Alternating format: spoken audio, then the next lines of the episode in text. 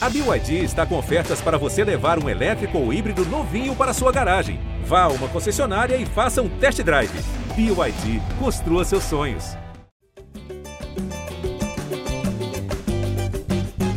Alô, você ligado no GE Flamengo, podcast dedicado a todo torcedor rubro-negro. Eu sou Jorge Natan estamos aqui para mais uma resenha, infelizmente, para a torcida que nos ouve, para comentar mais um tropeço. O Flamengo perdeu o clássico contra o Fluminense por 3 a 1 e aquela instituição, uma das poucas instituições desse país que quase nunca falha, voltou a estar em andamento. A crise na Gávea. Por isso eu começo levantando a bola para Arthur Mullenberg, representante do projeto A Voz das Torcidas no GE. Globo. Arthur, tem negócio de crise mesmo ou estou exagerando? Exagero, Jorge Natan, meu amigo. Você sabe que a torcida do Flamengo é hiperbólica, não tem crise nenhuma. O Renato está passando por uma fase como. Pô, técnico é que nem jogador, cara. Às vezes tem fase ruim. Está com o Mercúrio retrógrado aí, mas o horóscopo disse que vai tudo melhorar. Ele certamente vem com tudo para essa reta decisiva do brasileiro. Ainda estamos disputando, estamos com o jogo na mesa. Isso aí, o Arthur, então, num posicionamento quase que renatista, né? Já passando a bola aqui, então, para Caê Mota. A gente está gravando aqui de uma forma diferente, logo depois do jogo, ainda no mesmo dia, é, poucas horas depois da bola deixar de rolar no Maracanã. E o Caê está ainda no Maracanã, depois de ouvir, né, Caê, e participar da coletiva de Renato Gaúcho. Caê, o que, que você perguntou para o Renato sobre o desempenho do Flamengo recente e o que, que o Renato respondeu? Pois é, estou aqui no Maracanã ainda, olhando, olhando para o auditório do Maracanã, 22 horas, 9 minutos, 40 segundos ainda muita coisa fresca na cabeça para a gente poder falar. E acho que a gente acaba tendo que falar não só da performance do Flamengo, não só do resultado, mas também desse mundo paralelo que o Renato às vezes parece levar para coletivas, né, cara? Então eu, eu até abri a coletiva, fiz a primeira pergunta da coletiva deste sábado e tentei enumerar para o Renato que faz um bom tempo que o Flamengo tem tido atuações ruins, né? Até cheguei a twittar no final da partida que é um time que está com queda livre, assim, de pegar ali da, do último grande jogo do Flamengo, que foi aquele 3 a 0 no Atlético Paranaense. Pegar uma sequência aí de Bragantino, Fortaleza, mesmo tendo vencido, Juventude, que foi aquele grande ponto fora da curva. Depois pegando Atlético Paranaense, pegando, enfim, uma série de jogos ruins aí. Eu perguntei a ele, diante de tudo isso, e ele com 105 dias do trabalho, se ele está satisfeito com o que o Flamengo apresenta. E a resposta foi essa aí que a gente vai escutar agora e depois debater em cima dela. Bastante bastante satisfeito pelo que, pelos problemas que a gente vem, vem tendo.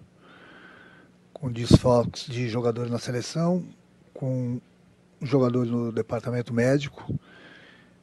E mesmo assim o Flamengo em três competições, ele está na final da Libertadores. É, Quarta-feira a gente tem mais 90 minutos que a gente tem chance de colocar o clube em mais uma final Sabemos que o jogo vai ser difícil também quarta-feira, mas é uma chance que, que, que nós temos. E estamos, estamos brigando pelo brasileiro. O brasileiro fica, digamos assim, cada vez mais difícil. Mas qual é o clube que disputa três competições e ganha as três competições? Então, no momento que você fala se o Flamengo precisa melhorar, sim, o Flamengo, lógico, sempre precisa melhorar. Mesmo ganhando jogos, sempre tem alguma coisa para corrigir.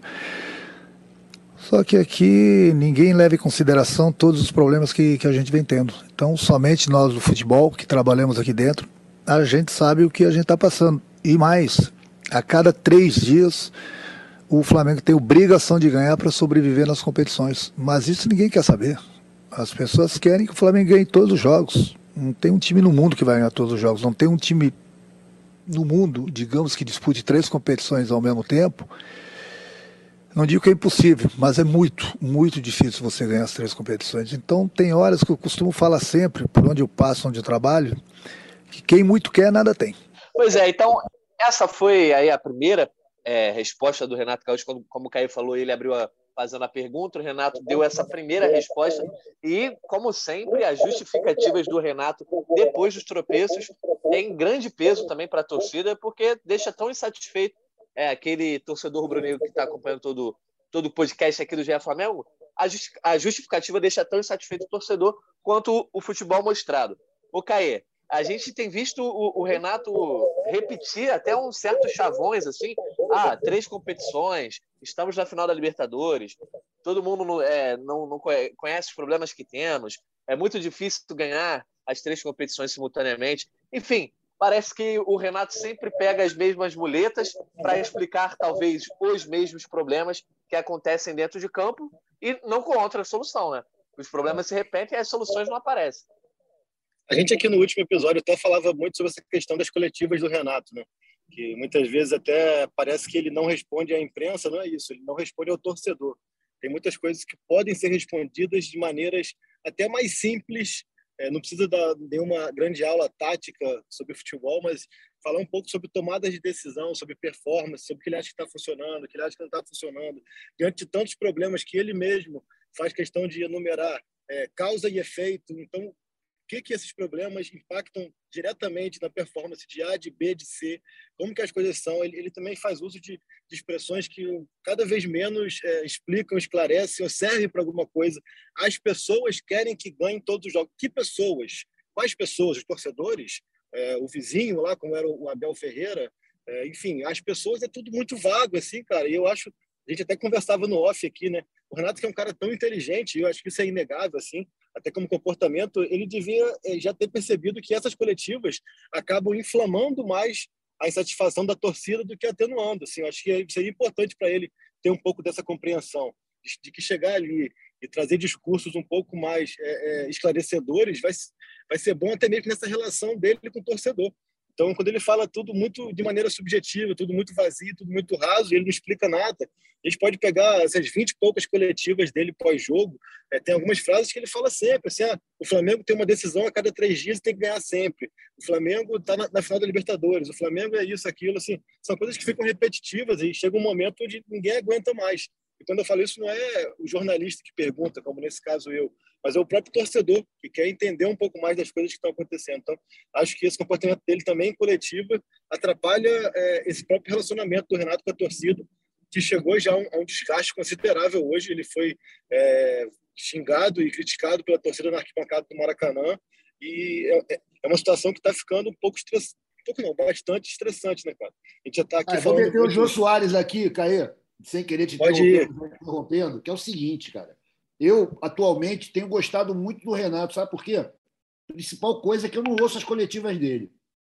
Já desde a primeira, que a gente ficou esperando que ele fosse dar aquele show de retórica que ele não deu, que ele veio numa falsa humildade. O Renato, cara, essas peças de, de publicidade que ele faz, elas não têm nada a ver com os fatos, elas estão totalmente desconectadas da realidade. E, pô, a gente sabe, eu estava zoando no começo do programa, pô, a gente está vendo que o Flamengo caiu de produção dramaticamente e a gente sabe que são erros que podem ser reputados a ele. Essa insistência dele com essa armação de meio campo, Thiago Maia e André, a gente já viu que não dá certo de jeito nenhum. O André está sacrificado nisso daí e não está entregando. Então, o Renato, cara, é melhor ele não falar nada. Para mim, o negócio é ele não dá mais entrevista. Vai ficar melhor para ele. É, e ele, pela primeira vez ali, Natan, é, é, é, ele, ele hoje é, claro, até pelo resultado ficou uma coisa muito difícil imaginar que o Flamengo vai ter uma performance, uma sequência que, que coloque na briga direta mesmo com o Atlético. Quando eu falo assim, é possível tirar esses pontos? É possível. Mas quando você vê a performance, você não consegue imaginar o Flamengo ganhando 4, 5, 6, 7 jogos seguidos. Exatamente. Então, cada vez fica mais cada vez fica mais difícil até pela performance. Mas ele hoje praticamente abre mão é, literalmente, né? Quando ele fala assim, ele até tem hora que ele fala, é impossível ganhar as três competições. Ah, não, é quase impossível, que eu não vou dizer que é impossível. Então, assim, ele já começou a fazer uso dessa questão, sendo que, assim, cara, a gente não está falando aqui sobre ganhar ou perder, sobre ser campeão ou não ser campeão. está falando de performance e de escolhas. Ele, ele morreu abraçado com o Vitor Gabriel 90 e poucos minutos em campo. O Vitor Gabriel que tinha entrado contra o Juventude numa situação totalmente favorável e não tocou na bola e tinha não entrado contra o Cuiabá e também, e também não tocou na bola. Não faz o menor sentido. E ele dizer, é. ah, mas eu botei, eu botei o Vitor Gabriel porque eu não improviso, não faz sentido porque ele improvisou hoje. O Rodrigo cai para usar o Gustavo Henrique, ele improvisou o Andreas há seis partidas, ele improvisa em várias situações. Então, assim, são coisas que a gente precisa é, deixar claro aqui e, e, quando ele não explica, quando ele não, não trata isso é, de maneira clara, ele, ele aumenta um problema dele mesmo. É isso que eu penso. Pois é, a torcida, né, é, parece que se divide entre confiar no Renato, que é um Renato copeira, é um Renato que foi trazido antes de jogar futebol, mas para ser campeão. A torcida quer confiar nesse Renato, mas ao mesmo tempo ela não consegue confiar no time que vê problemas e o treinador não fala: olha só, os problemas estão acontecendo por isso, vamos tentar melhorar dessa forma. Então, o que eu acho que tem deixado o torcedor do Flamengo mais irritado, e nesse clima aí de reta final de lua de mel, né? Porque, por enquanto, todo mundo estava dando um segundo voto, um voto de confiança para o Renato. Hoje, já diante desse resultado, nos grupos de WhatsApp, assim, nas redes sociais, que são os termômetros a gente tem é, imediatamente depois do jogo, né? Muita gente que já estava defendendo o Renato já está assim, pô, tá difícil defender esse cara. E aí, o Caê, eu quero comparar também com uma declaração que o Everton Ribeiro deu logo na saída de campo, dizendo que todo mundo precisa subir de nível e deixar para trás, entre aspas, um jogo que não é nosso. Então, o próprio Ribeiro, que é um cara que faz parte do Flamengo aí há 4, 5 anos, fez parte do auge do Flamengo em 2019, ele como porta-voz, como capitão, ele está dizendo totalmente o contrário que o treinador fala na coletiva. O treinador não está admitindo que há problemas que os próprios jogadores estão vendo.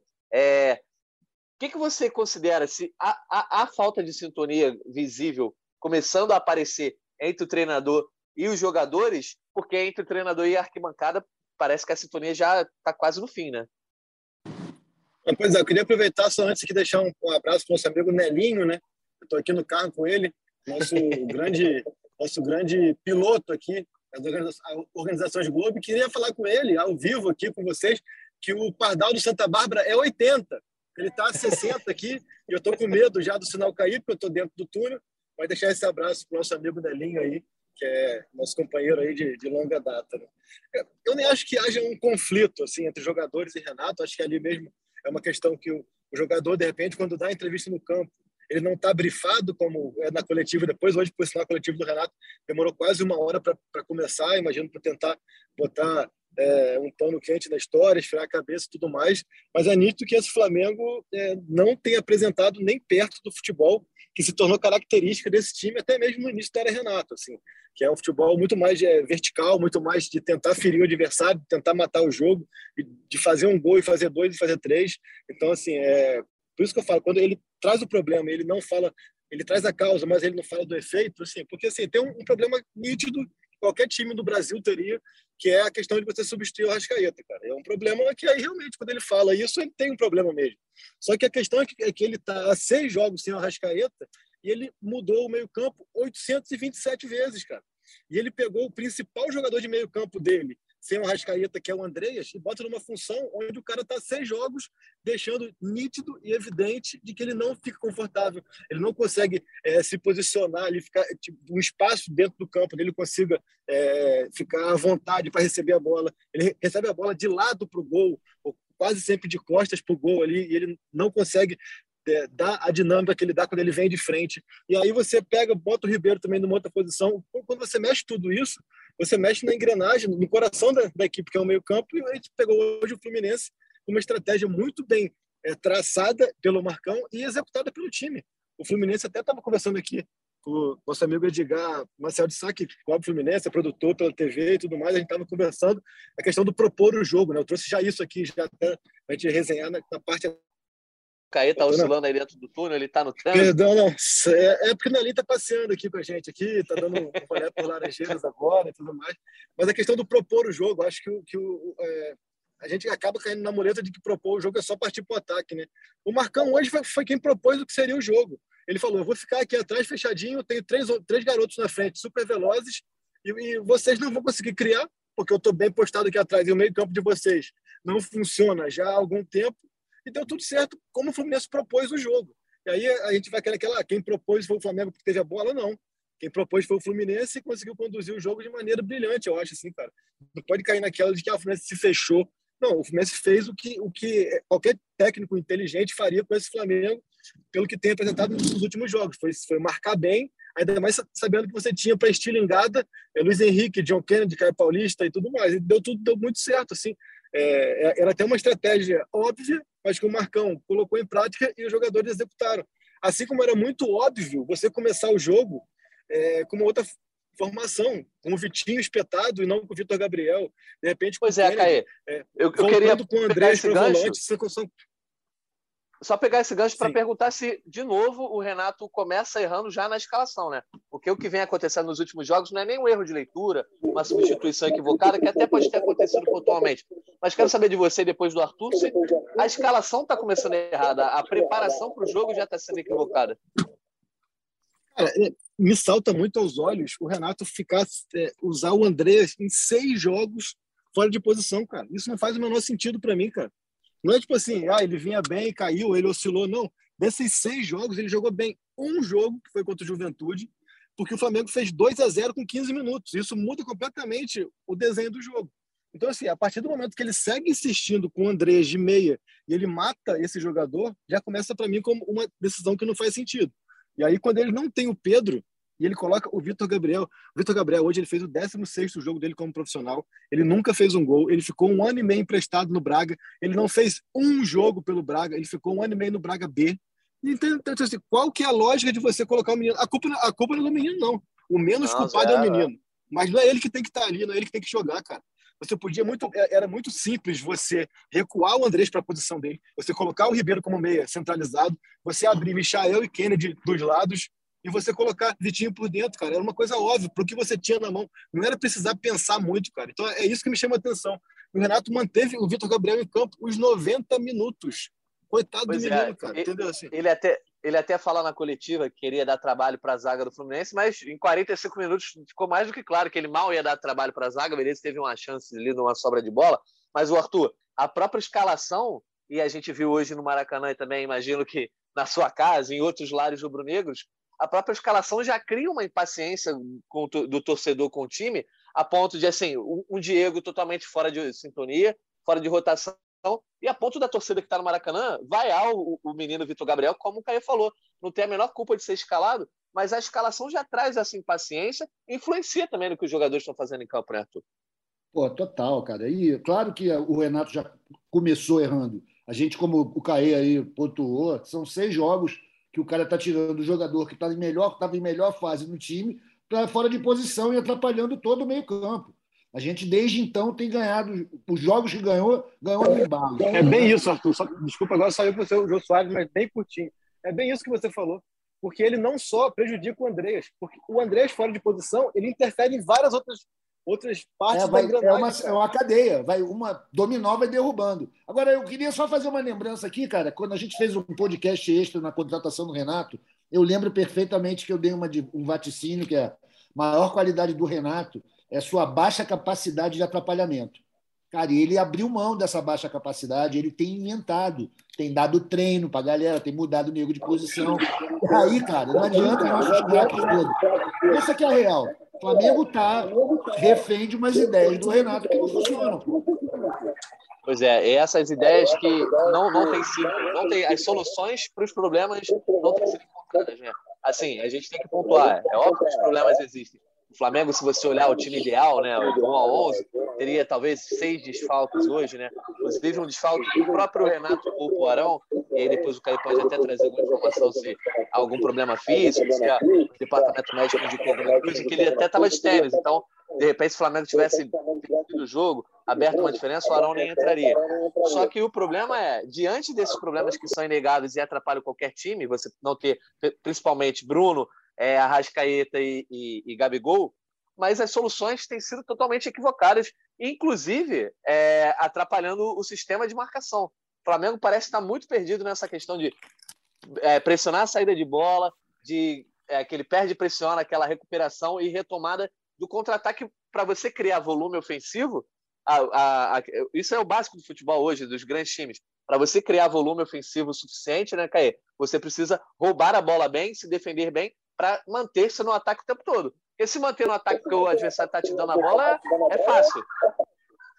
Exato, não. O Flamengo hoje, por muitos momentos, me lembrou muito o Flamengo de 2018 em alguns momentos, assim, cara. Que era até aquele Flamengo do Barbieri, onde tinha muita bola no campo de ataque, ficava circulando, circulando, circulando, mas era um domínio de jogo. O arame liso, assim, o arame liso. Exatamente. Era, era um domínio de, do jogo ilusório, porque tu tinha bola no campo de ataque, mas o, o adversário nem é que o adversário tinha que fazer muito para se defender, não. O adversário queria muito, era isso mesmo, que você tivesse a bola e ficasse ali para você até dar espaço nas costas para o contra-ataque. Foi o que o Fluminense fez, cara. E aí, o Diego hoje, a gente que, não fez um jogo bom, é, fez um jogo ruim, né? A gente está falando diretamente. Ele toma um cartão muito cedo também, que atrapalha muito a capacidade de marcação dele, mas ele mesmo com a bola também me lembrou o Diego de outros tempos, cara. Teve um lance ali que para mim foi até marcante, até comentei com, com um primo meu que estava ali, tem cativa, a gente fica na tribuna ali perto da cativa, o Bruno Azevedo.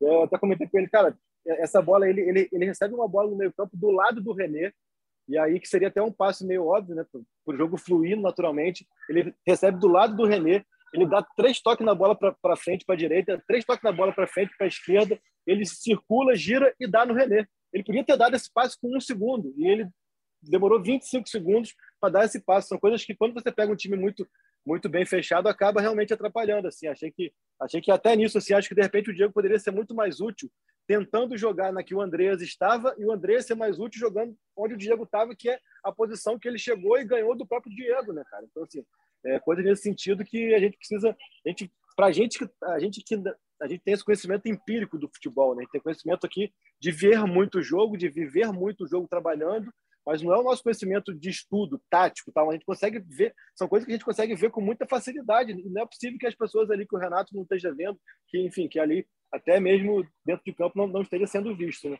E até só complementando o que você perguntou do Arão, é, o Arão foi mesmo foi poupado, foi é, opção do Renato e chamou muito também a atenção é, no segundo tempo a pilha do Arão aquecendo. Nunca vi alguém aquecer com tanto tesão, cara, assim.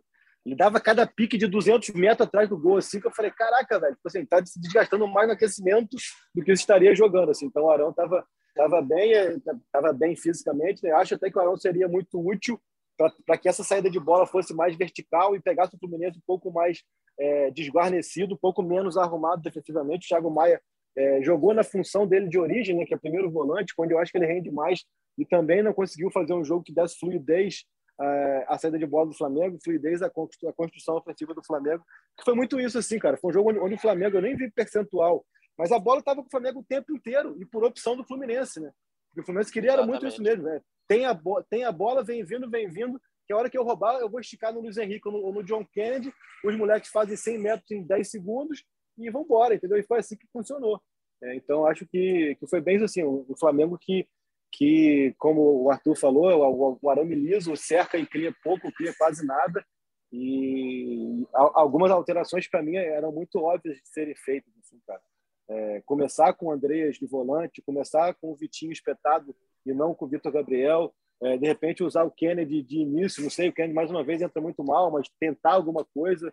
Enfim, várias coisas, várias tomadas de decisão que eu não entendi do Renato. Assim, a própria questão do René também, que a gente vai falar bastante daqui para frente. Né? É, pois é. Chegou uma hora também de você preservar coisa, né, o cara? O Renato ofereceu para o Fluminense, cara, o melhor jogo dele, que é o Fluminense histórico, o Fluminense timinho, jogando encolhido, esperando a hora de sair. Eles foram mortais nesses ataques dele. Foram três vezes lá e fizeram três gols. Mas esse é o jeito desses... histórico do Fluminense jogar. Eu acho que desses Fla-Flus aí, recente, o Fluminense ganhou os dois Fla-Flus no Brasileiro, né? Gol no turno e ganhou é, agora hoje no retorno, ganhou também é, no retorno do brasileiro do ano passado. Então, os últimos três Fla-Flus de brasileiro, o Fluminense vence, o Fluminense empata um jogo na, na, final do Carioca. Eu acho que desses jogos todos, assim, o que o Fluminense mais fez por onde vencer foi hoje. Os outros jogos, assim, achava que era aquele jogo do Flamengo tinha 89 finalizações, o Fluminense tinha duas e venceu um Hoje não. Hoje não. Hoje, hoje, mereceu, hoje, mereceu. hoje mereceu vencer. Não dá para reclamar. Diferença, não é justamente essa, assim, a questão de posse de bola, a estratégia do Fluminense foi até parecida, hoje talvez melhor traçada pelo Marcão, mas o Flamengo, nos outros clássicos, quando foi derrotado, ele conseguiu agredir, ele conseguiu criar chance. O Fluminense teve o temor de, de ser derrotado em algum momento. Até aconteceu nesse jogo, é, nos clássicos. Em algum momento, quando o Flamengo consegue fazer o 2 a 1 você consegue ali, de repente, identificar algum temor do Fluminense. Logo depois, o Abel Hernandes faz o terceiro gol. Só que a gente já analisou aí a produção ofensiva, que é, é talvez o que é mais urgente, mais preocupante hoje, que o Flamengo tem poderio ofensivo para isso, mesmo pontuando os desfalques importantes que tem, tá? Mas um, um, time que é bem treinado, né, tem um padrão tático, ele consegue produzir. Mas hoje também o que pesou contra o Flamengo é, foi uma, um, foram diversos problemas defensivos, né, é, o, o, Arthur. A gente comentou no último podcast, eu, por exemplo, é, dei uma criticada braba no Léo Pereira, e aí falei que o Gustavo Henrique deveria jogar, mas eu tô queimando a minha língua, porque a atuação do Gustavo Henrique hoje foi pavorosa. Ele, quando foi exigido, vacilou nos dois lances de gol. E o René também é, parece que está caminhando assim para se tornar aqueles jogadores que a torcida não suporta mais ver em campo. Como é que você analisou a atuação desses dois jogadores especificamente? Cara, eu vou começar falando do Gustavo Henrique, porque isso aconteceu no, no jogo passado, conversando com os brothers meus, que eu estava reclamando. Porra, como é que o nosso amigo está jogando, quem tinha que jogar o Gustavo Henrique? E ele falou assim, cara, tudo indica que Léo Pereira está treinando melhor que o Gustavo Henrique. Além de ter essa, esse outro papo que rolou, que ele agora quer jogar pela direita, então ele é substituto do Rodrigo Caio. Ou seja, cara, tá mal explicada a história. Ali tem um problema na defesa há muito tempo, né? Já é anterior ao Renato. O Renato deu uma tapada no negócio ali, passou a fita crepe, mas o negócio não está segurando. Agora, tu vê, mesmo com o Rodrigo Caio em campo, o negócio estava feio, não tínhamos saída de bola, e o Renê, cara, o Renê. O Renê é aquele lance, bicho. Ele tem a limitação dele, a gente já sabe que pode se esperar dele. Só que ele está tão pressionado que ele, ele, depois da contusão que ele teve, né, ele nunca não voltou mais a ser aquele Renê nota 7. Ele tem oscilado entre os 5 e os 6. Isso é grave jogando na lateral do Flamengo, né? Hoje fez um gol na cagada, né? Meteu o pé na bola ali para ganhar a dividida, a bola foi no gol. Mas ele errou bastante.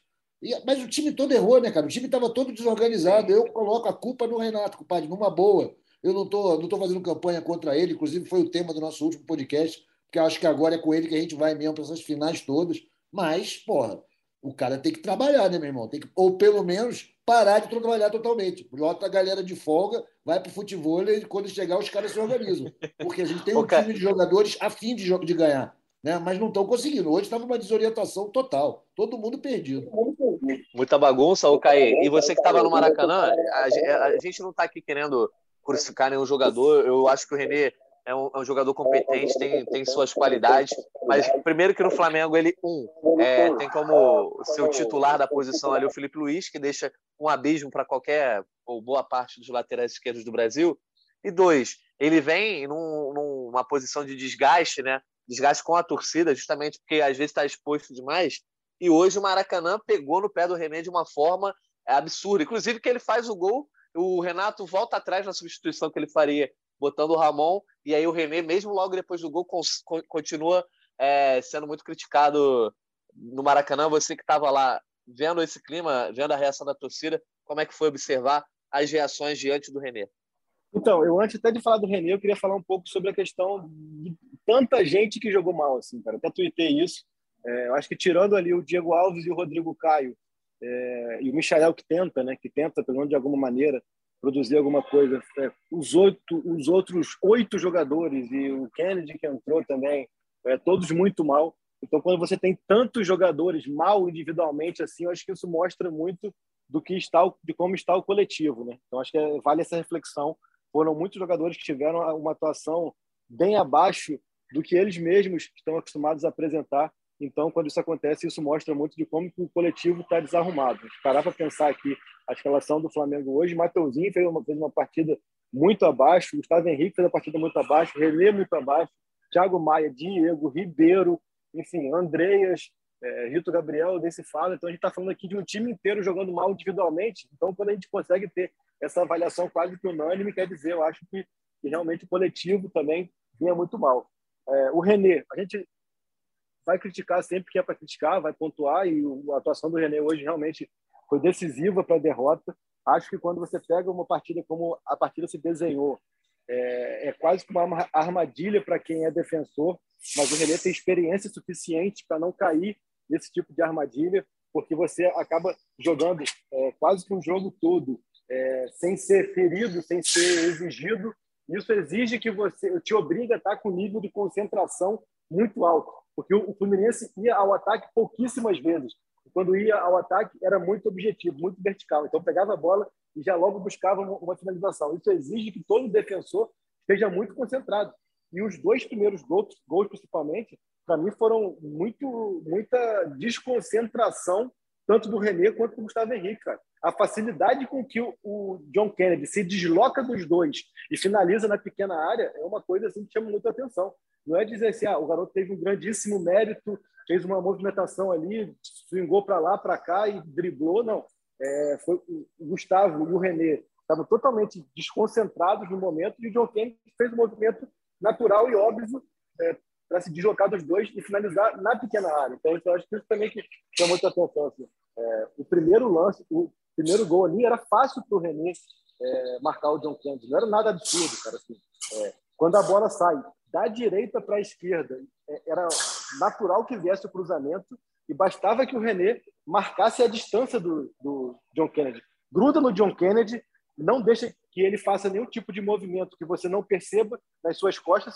Se o René fica grudado nele, consegue sentir a movimentação do John Kennedy é, pelo próprio é, enfim, movimento do corpo ali. Mas não, o René ele desgruda do John Kennedy, ele tenta atacar a bola e o John Kennedy pega por trás com muita facilidade. O Gustavo Henrique no segundo tempo, no segundo gol, foi muito isso também, cara.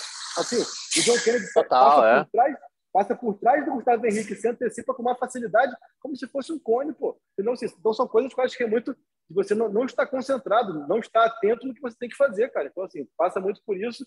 E o René, também no lance do segundo gol, é um lançamento muito longo, mas não é aquele lançamento Pablo Mari, que a bola vem de longe, foguete. É um lançamento balão de muito longe, onde ele tem tempo para pensar, pô, eu vou tentar atacar a bola, eu vou tentar aproximar do Luiz Henrique, vou tirar o espaço. Não. Ele espera a bola chegar no Luiz Henrique, espera o Luiz Henrique dominar, virar de frente para ele, tomar a decisão, e isso tudo com, com, um metro e meio, com, com, um metro de distância, cara. Então, assim, são erros assim que não são aceitáveis. Assim. É, para mim, foram erros piores do que o erro até do próprio jogo contra o América Mineiro, que a gente ponderou aqui que, pô, era 93 minutos já, um calor absurdo, ele já estando ali super sacrificado, como ele mesmo falou com o Renato, é um erro técnico que você até, pô, a perna está pesada, o cara está cansado, você até consegue, mas hoje não, cara. Hoje foram dois erros mesmo assim que um jogador com a experiência dele, com a rodagem dele, e que é, é, joga principalmente pelos elogios que recebe pela capacidade de marcação, não pode cometer esse tipo de erro, assim, cara. E o Gustavo que também no segundo gol passa muito por isso também, que está desatento, o Abel passa com muita facilidade por ele. É, o Caí, assim, o, o, Flamengo, por mais que tenha jogado mal, tenha produzido pouco, não, não pode se deixar de apagar o fato que o Flamengo levou três gols de um time que não tem um poder, poderio ofensivo tão grande, né? O Fluminense está beleza, brigando aí por uma vaga na Copa Libertadores é, do ano que vem, mas é um time que não consegue agredir tanto. Pelo contrário, tem diversos jogos que a, os torcedores tricolores reclamam muito como o time não consegue ser agressivo, não consegue produzir na frente, embora tenha uma zaga é, mais segura. Então, eu acho que esses problemas defensivos também é o que chama muito a atenção, o, o, o Arthur. Passando a bola para você, porque a gente estava comentando sobre o seu livro aí que analisou a campanha da conquista do, do Octa, né? E já virou octanagem. Exatamente, já virou octanagem o livro do Arthur Mullenberg. E hoje eu senti um pouquinho do gosto que estava na reta final ali do Brasileirão 2020/21 com o Rogério Ceni, o time tendo falhas individuais, é, erros do treinador, a torcida irritada com os pontos desperdiçados e aquela coisa, será que vai dar? Será que não vai dar? É, você analisando não só a atuação, mas o que o Renato comentou, você acha que o desfecho vai ser parecido com a torcida é, celebrando o título, mas irritada com o treinador, ou você acha que nem o título está dando mais para alcançar? Não, cara, eu, eu, continuo acreditando no título, Natan, principalmente pela irregularidade que é comum no futebol brasileiro. A gente tem como exemplo, né, parâmetro máximo de loucura, de vida louca, o campeonato do ano passado, em que a gente foi campeão com um técnico ruim que a torcida não gostava. E hoje, a gente pode ter até um técnico que não seja ainda uma unanimidade do mal, mas, porra, grande parte das pessoas, a maior parte das pessoas entende que ele é um motivador, que ele não é um estudioso, não é um tático brilhante. Mas, meu irmão, vamos, se vai ter que ser assim, ganhar no embalo, a gente está ainda, a mesa, o jogo está na mesa, Natan. Acho prematuro emitir atestado de óbito por enquanto. O enterro do Flamengo ainda não é uma realidade. Vai demorar. Cara, mas aí, assim. Cara, mas assim, se tem uma coisa que dá para dar razão para o Renato na coletiva, e aí é, o, é, o Arthur está mesmo para fazer esse papel do torcedor que quer ganhar tudo. Mas tem uma coisa que, que dá para dar o mínimo de razão para o Renato na coletiva é esse pensamento de achar que dá para ganhar tudo. E assim, é, porque não dá, cara, não dá para você achar que você vai fazer quarta-feira. É, quarta-feira vai dar um, um mês para a final da Libertadores. E o Flamengo joga quarta-feira, joga sábado, joga terça, joga sexta, joga segunda, joga quinta, joga domingo. Se for a Vera em tudo, vai chegar estourado em Montevidéu, cara. Não tem como. Não tem como. Não dá para chegar, você como torcedor, ele como técnico, vai falar, não, não, não dá para ganhar, a gente vai ter que escolher e tal. Mas a gente que tem aqui trazer esse papel um pouco mais racional, não dá, não dá, não tem como, cara. Não tem como achar que qualquer time de futebol, seja o Barcelona, o Manchester City. Barcelona hoje também não é referência para porra nenhuma, né? Seja o Manchester City, tá seja bom, o PSG, é. Seja o PSG, o que quer que seja. Não dá para achar que você vai jogar quarta, sábado, terça, sexta, segunda, quinta e domingo. Então, então assim, eu, peguei aqui um recorte de 10 dias e, falei que o Flamengo vai fazer seis jogos, sei lá, ou, ou cinco jogos. Enfim, não dá para você achar que que nesse cenário você vai entrar e vai ganhar Brasileirão e vai ganhar Copa do Brasil e vai ganhar Libertadores. Não, é impossível. É impossível. O que daria se o Flamengo, de repente, não deixa tanto ponto para trás, como a gente está falando aqui já nessa sequência de Cuiabá, do Fluminense, do Bragantino, é, só aí já são oito pontos perdidos, né? É, se não fosse essa Sim. sequência aí, de repente você consegue administrar. Ah, o ponto que eu não perdi do Cuiabá, eu vou perder, perder terça-feira do Atlético Paranaense que é o jogo atrasado. Ah, o ponto que eu não perdi para o Fluminense, eu posso perder para o Atlético Goianiense. Aí você, agora, você tendo que correr atrás, tendo que tirar 11 pontos, 10 pontos do, do Atlético, com essa sequência aí, é, faltando um mês para a final do Libertadores, é impossível, é impossível, porque aí arrisca você chegar, você não tirar a diferença para o Atlético Mineiro e você chegar em Montevidéu com 4, 5 desfalques, aí vai, vai dar nisso aí que a gente está vendo. É 10 pontos nesse momento, né? O Galo ainda vai jogar nessa rodada. Ele vai, vai, enfrentar o Cuiabá nesse domingo. Nesse momento, o Galo é líder com 56. O Flamengo, inclusive, perdeu a vice-liderança, né? O Fortaleza ultrapassou ainda 48 pontos. O Flamengo tem 46 pontos.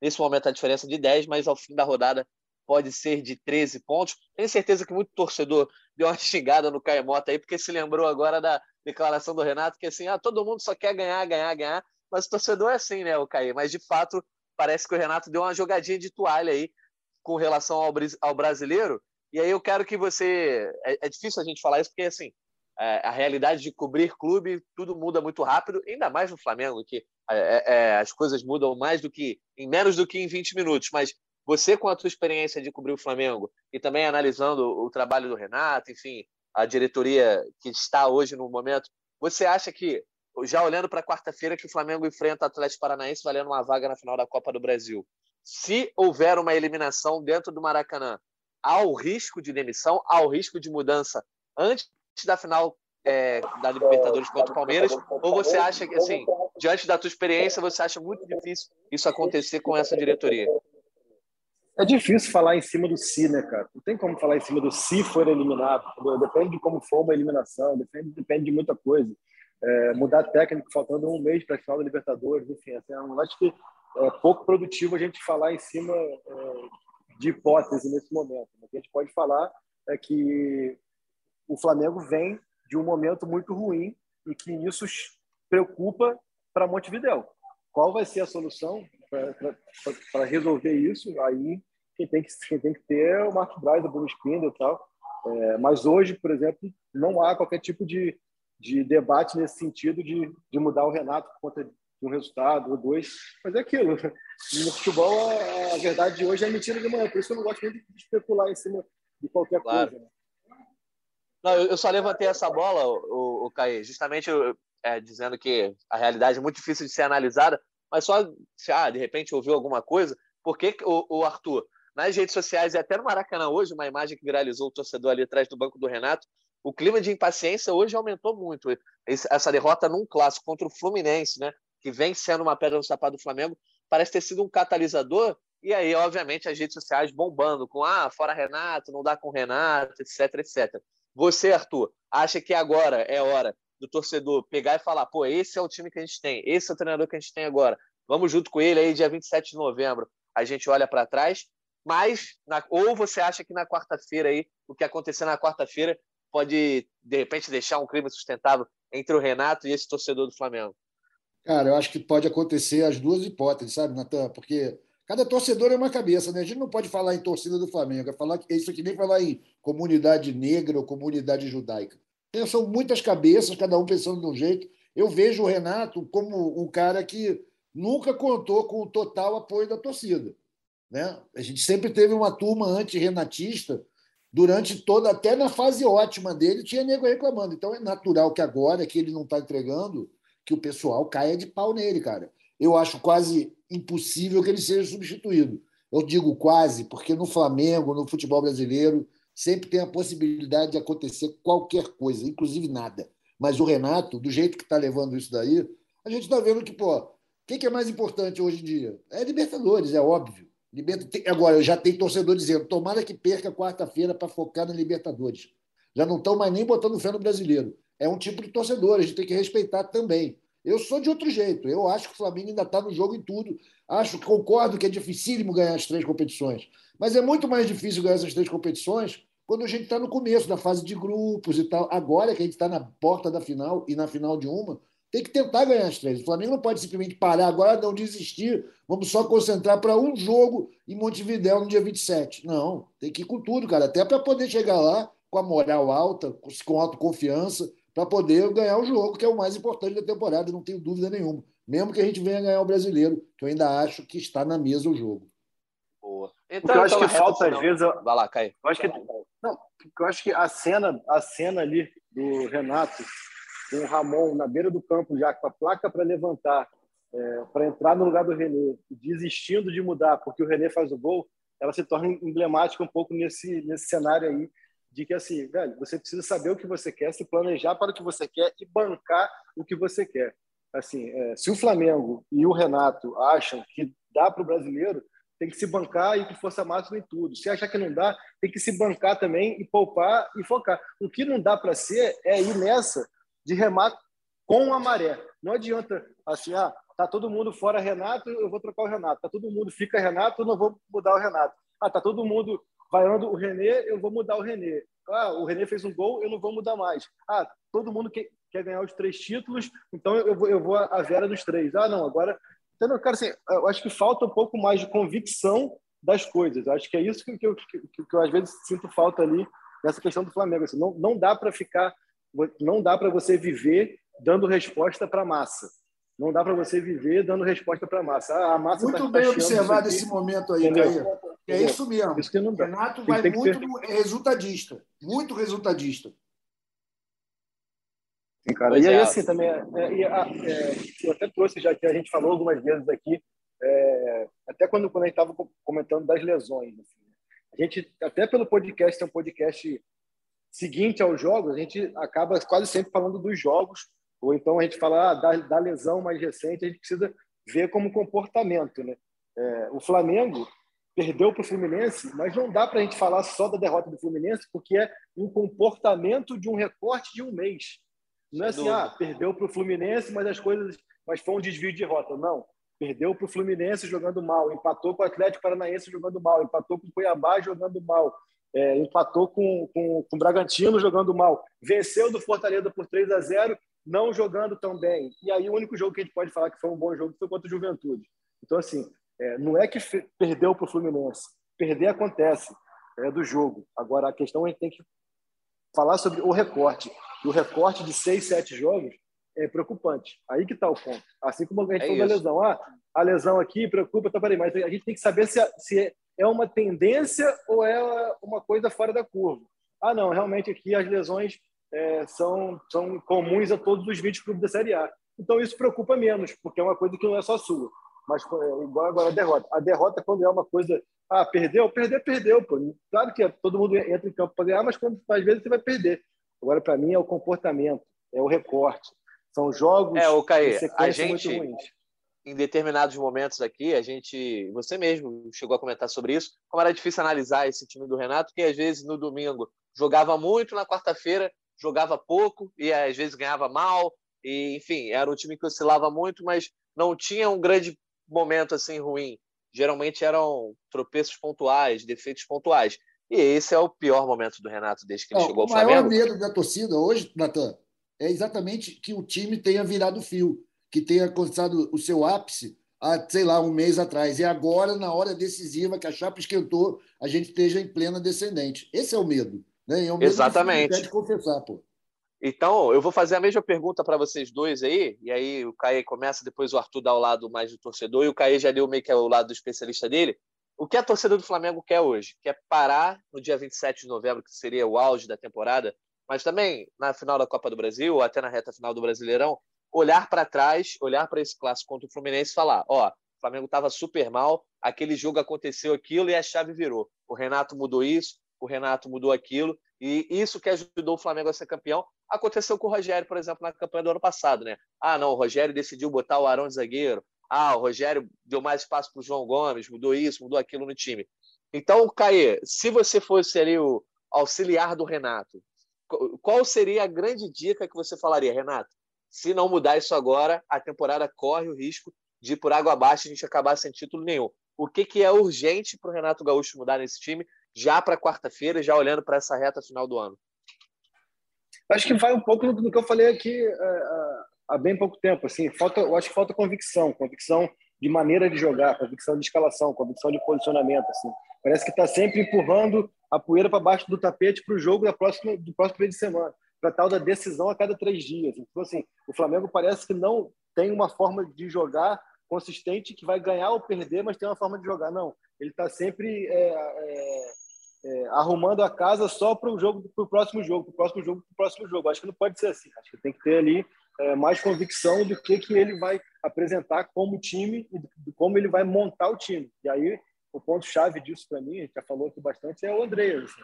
O Andrés não pode ser o tapa buraco, não pode ser o tapa buraco. Senão, assim, senão a gente vai vai estar aqui falando de um time que é extremamente refém de estar com o 11 ideal. Se tiver sem o 11 ideal, não tem time, tem tem tem arrumação aí é complicado. Eu acho que passa muito por isso, assim, entender, ó, a minha forma de jogar é essa, fulano é reserva de ciclano, fulano é reserva de ciclano, sei o que, eu vou assim, e aí você vai jogar bem ou mal, cara, mas você sabe que você, você sabe que o caminho que você está indo, você sabe o que, que você quer cobrar e pedir do seu time. Não pode ser assim, ah, o problema dessa semana é esse, então eu vou rearrumar aqui, mas aí quarta-feira já é outro problema, então fica cobertor curto, cara. Vai ser, vai ser até quando cobertor curto? Só isso, eu acho. Boa. Arthur, e na sua opinião, qual, qual o conselho que você daria ali no ouvidinho do Renato? Irmão, faz isso aí para não dar ruim. Se eu fosse o Marcelo Fera, cara, sinceramente, eu falar, Renatão, deixa os caras se entender, vai lá para o futebol, deixa os caras se entender. Entendeu? Combina com o departamento médico para entregar os caras. Os caras têm mais vontade de ganhar que qualquer um de nós aqui, bicho.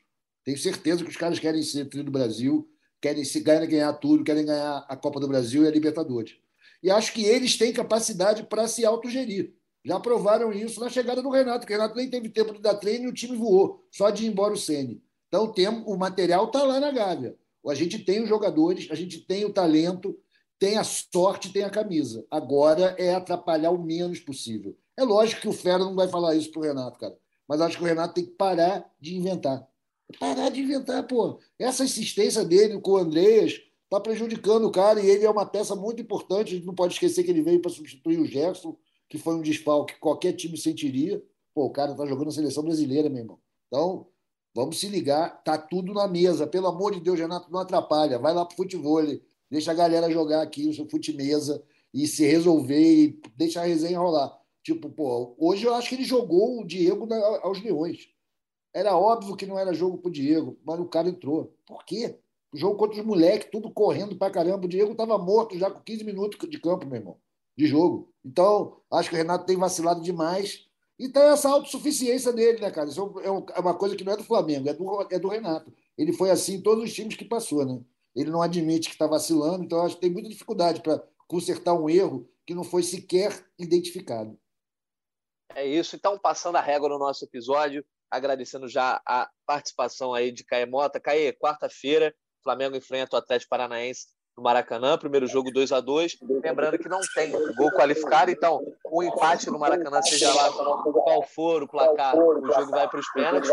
Então é um jogo de risco. O Flamengo não tem mais essa chance de entrar em campo no ritmo que entrou nesse clássico e em diversos outros jogos aí dessa sequência que a gente já apontou, né, Caio?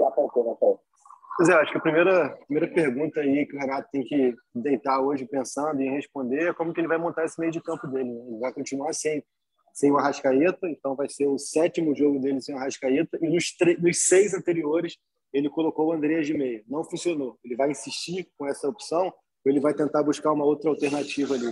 Bruno Henrique e Gabriel voltam, é, Davi Luiz não está inscrito, e Arrascaeta segue fora. Arrascaeta, a expectativa é que ele fique à disposição para o jogo contra o Atlético Mineiro é, no próximo sábado, mas eu acho que passa muito por isso, e o Flamengo entrar em campo com uma estratégia entender o que ele vai querer, o que ele vai precisar para sair como classificado. Não porque não é porque está em casa que tem que ir para cima de qualquer maneira, não é porque também é, enfim, um jogo mata-mata também pode ser muito precavido e entender o que você quer. E para entender o que o Flamengo quer e como que ele vai buscar o que ele quer, essa formação de meio campo é fundamental.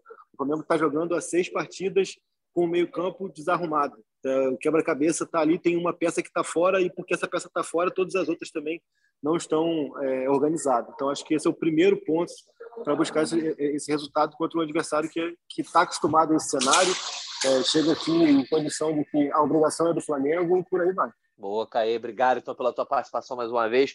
Arthur Mullenberg, quarta-feira, dia marcante para a temporada, dia decisivo. É hora de deixar para trás o que rolou de ruim nesse clássico e vislumbrar um novo momento nessa temporada, né? Concordo 150% com você, Jorge Natan. Quarta-feira é outro papo, é outra competição. O Flamengo tem que ir para cima. É uma competição onde a gente tem tido muita sorte. Acho que vai continuar. A gente vai conseguir ganhar do Atlético e partir para essa final, seja lá com quem for. Ninguém está garantido ainda. Então, meu irmão, vamos para cima. Vamos para cima, vamos acreditar. A torcida do Flamengo, cara, carrega esse time nas costas, né? E como a gente vai ter o Maracanã repleto na quarta-feira, eu acredito numa grande vitória e estou torcendo para que tudo saia como a gente está planejando, cara. E é o seguinte: se não acontecer, a gente se reorganiza. Se não tiver uma competição, continua nas outras duas.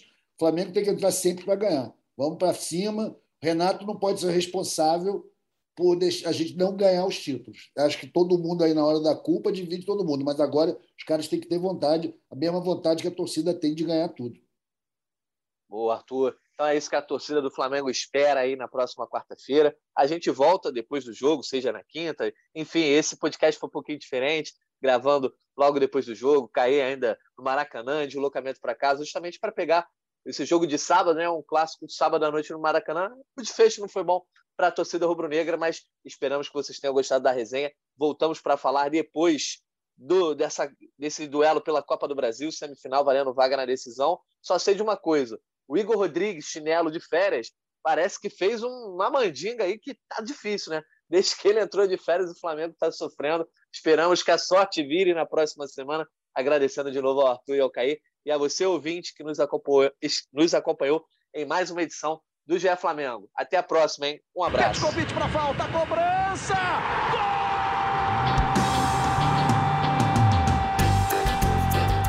Sabe de quem?